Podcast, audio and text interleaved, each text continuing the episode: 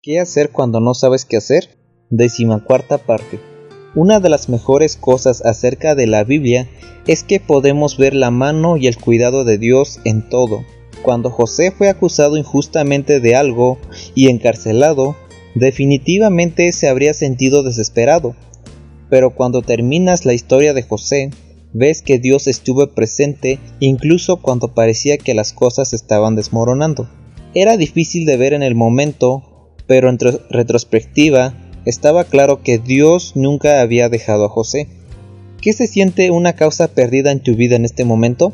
Dale tus preocupaciones e inquietudes a Dios en oración. Él promete cuidarnos, sostenernos, tal como lo dice el Salmo, lo que significa que sea lo que sea que estemos pasando, podemos superarlo.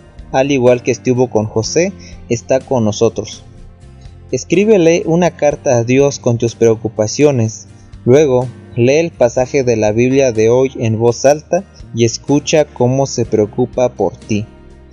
En Salmos, capítulo 55, versículo 22, nos dice: «Echa sobre Jehová tu carga, y él te sustentará. No dejará para siempre caído al justo».